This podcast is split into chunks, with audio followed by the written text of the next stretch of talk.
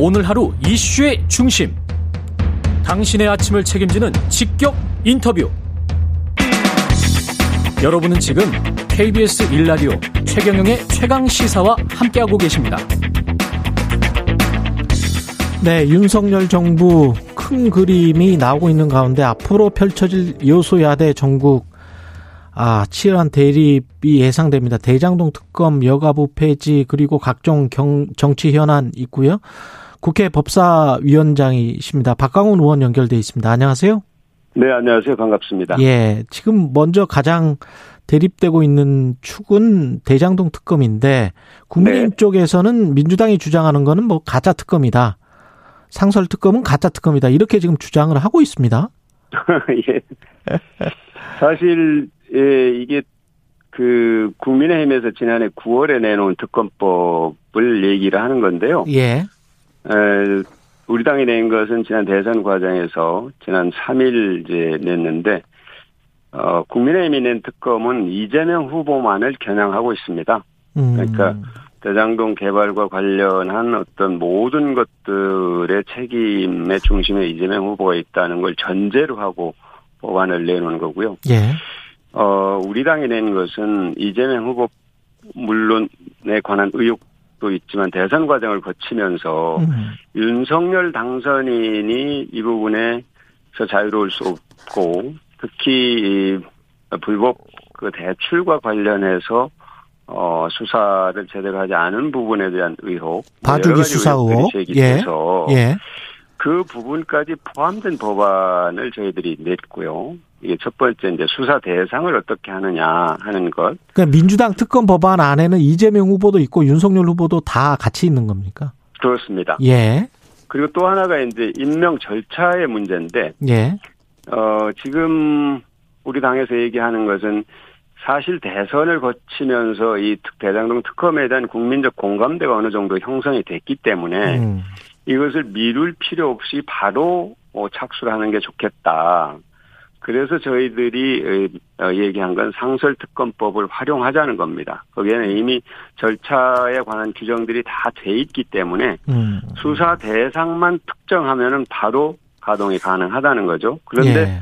어 이제 국민의힘에서는 이 상설 특검법이 아닌 새로운 법을 만들자 이렇게 얘기를 하는 거거든요. 어. 그럼 새로운 법을 만들기 위해서는 말씀드린 것처럼 수사 대상, 수사 기간, 또 임명 절차 이런 모든 문제를 다시 처음부터 협상을 해야 되기 때문에 굉장히 길어지게 됩니다. 이게 그러니까 국민들의 기대와는 영 어긋나게 된다 이거죠.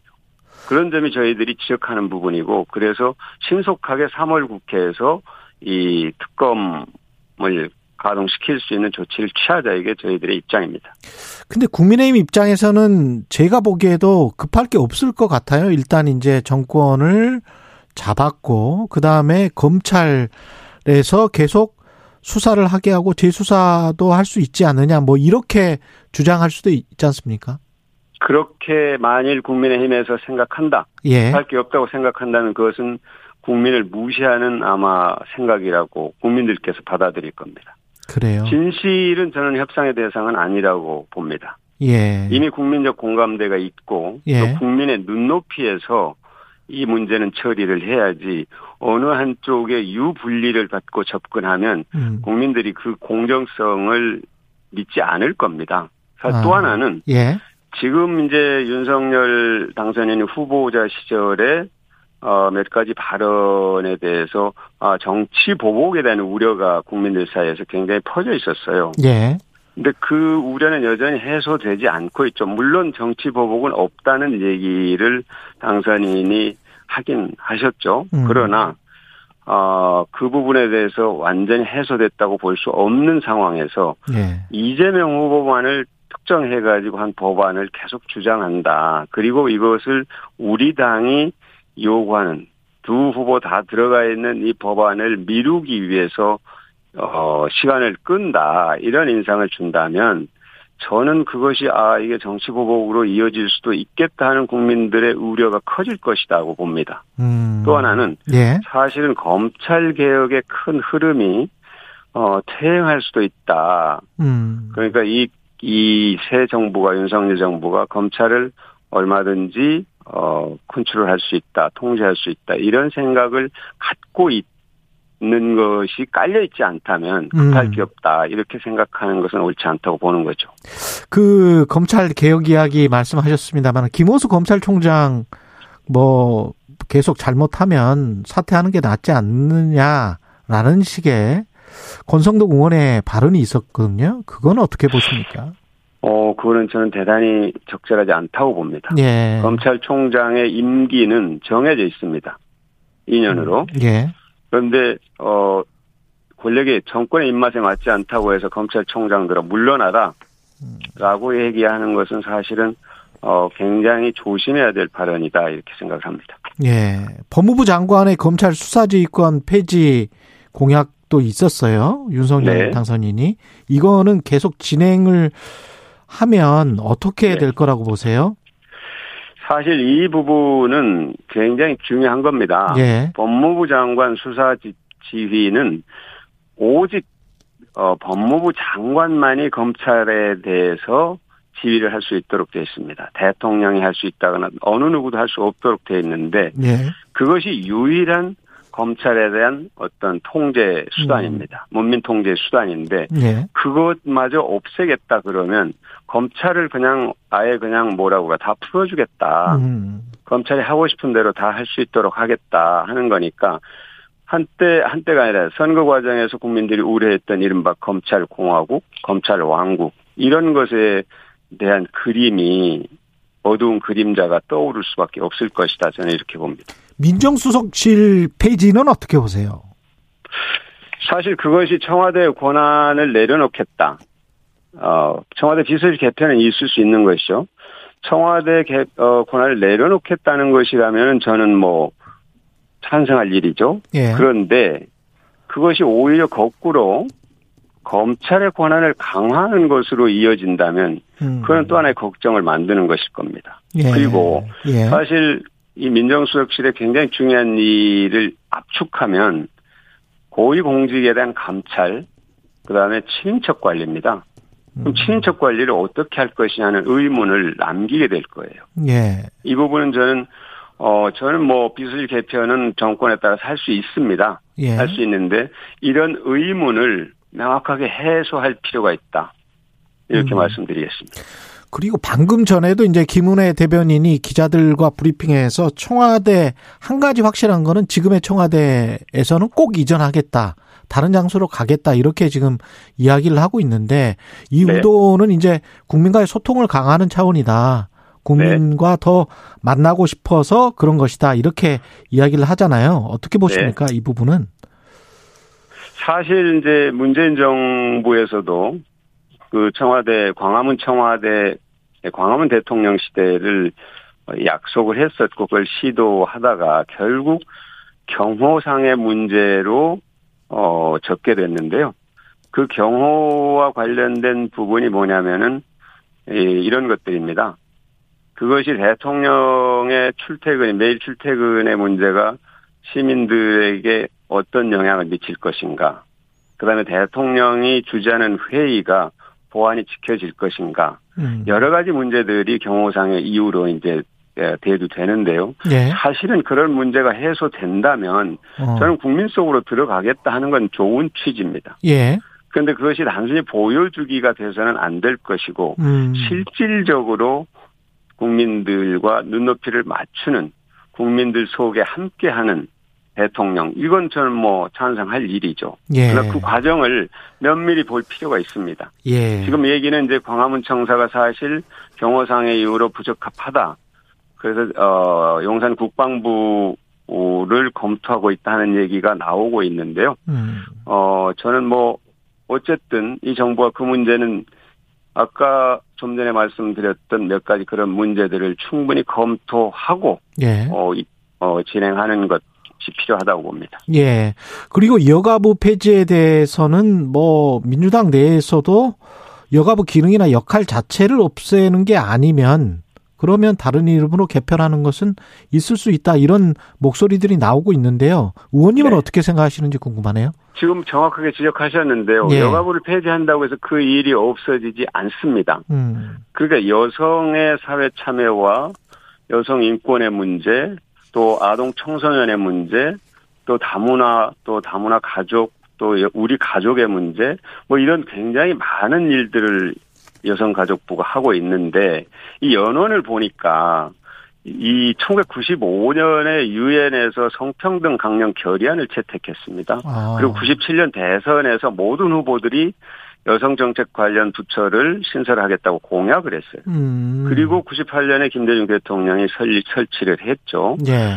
이명박 정부 때 한때 이걸 폐지하려고 했다가 결국 보건복지부의 업무가 과중해지고 또 여성 단체들이 이의 제기로 다시 되돌린 일이 있습니다.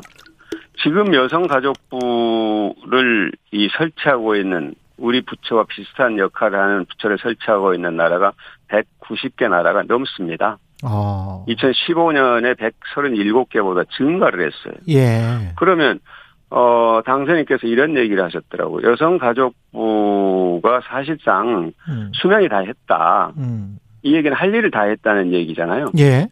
근데 그, 그 부처를 해체하면서 일들을 각 부처에 나눠준다면, 음. 그건 사실상 어떤 의미가 있냐. 인력을 줄이는 의미가 있는가.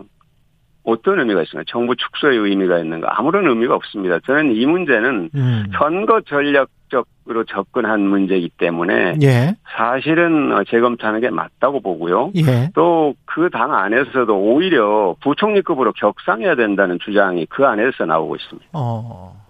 네, 그러니까 이 문제는 어, 진지하게 다시 검토하는 게 맞다 이렇게 봅니다. 예, 이게 지금 또 더불어민주당 패배로 비대위 출범을 했는데 방향성이랄지 누구를 대표 선수로 놓을 것인가 이 부분에 관해서는 아직도 합의가 당내에서는 되지 않은 것 같은데 어떻게 보십니까? 사실 이제 비대위 출범을 두고 예. 어 많은 의견들, 특히 미흡하다는 의견이 있는 것으로 알고 있습니다. 음. 알고 있는데 저희들은 사실 국민의 뜻을 제대로 받들지 못해서 이제 선거에 졌기 때문에 정말로 철저한 반성이 필요하고 더 겸손해야 되고 더 낮은 자세로 국민의 뜻을 되새기는 노력이 있어야 된다 음. 그렇게 봅니다. 예. 그런 점에서 어 비대위 구성이 거기에 부합했는가 음. 한가 이런 지적은 저희들이 겸허하게 받아들일 겁니다. 예. 어, 당, 어, 당내에서 지금 이제 여러, 어, 의견 수렴을 하고 있는데요. 음. 어, 역시 같이 해야 될 것은, 어, 국민들과 소통을 하면서 당이 더, 어, 쇄신을 하는 그런 모습.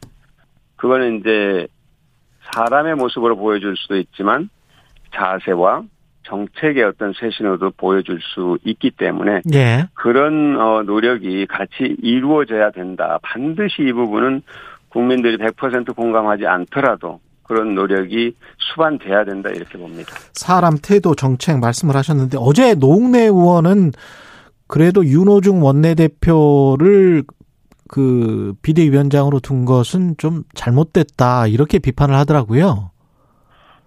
그런 지적이 이제 있는 것은 사실입니다. 예. 당내에서. 그런데 이제 또 하나는 어 당내에서 이 문제에 대해서 어 뭐라고 할까 이 당의 합당한 절차에 따라 결정된 사안이다. 예. 그러니 충분히 문제를 지적했으니 음. 이 문제를 지적한 이유에 대해서 어 비대위원장과 비대위원들이 어 아주 뼈저리게 느끼고 있으니 음. 이 문제에 대해 논란은 잠시 접어두고 음. 말씀드린 태도와 정책의 쇄신을 추진하면서 더 어, 우리 당의 자세를 국민들께 보여주는 게 필요하지 않느냐는 그런 의견도 있다는 점을 제가 말씀을 드리겠습니다. 그리고 이명박 전 대통령 사면과 그것과 연계해서 이제 권성동 의원이 이야기하는 뭐 김경수 지사 사면설 이것은 어떻게 생각하시는지 민주당 내에서는 그것은. 저로서는 뭐 상상을 해본 적이 없는 일인데요. 예. 어 제가 그 부분에 대해서 사실은 대통령의 고유한 권한이고 예. 이제 대통령 당선인이 대통령을 만나시면 뭔가 얘기는 저는 할 수 있다고 봅니다. 음. 근데 최종적인 판단은 이제 대통령에서 하실 텐데, 음. 과연 국민적 공감대가 형성이 돼 있는가? 음. 하는 부분이 첫 번째 아마 고려가 될 것이고요. 그렇죠.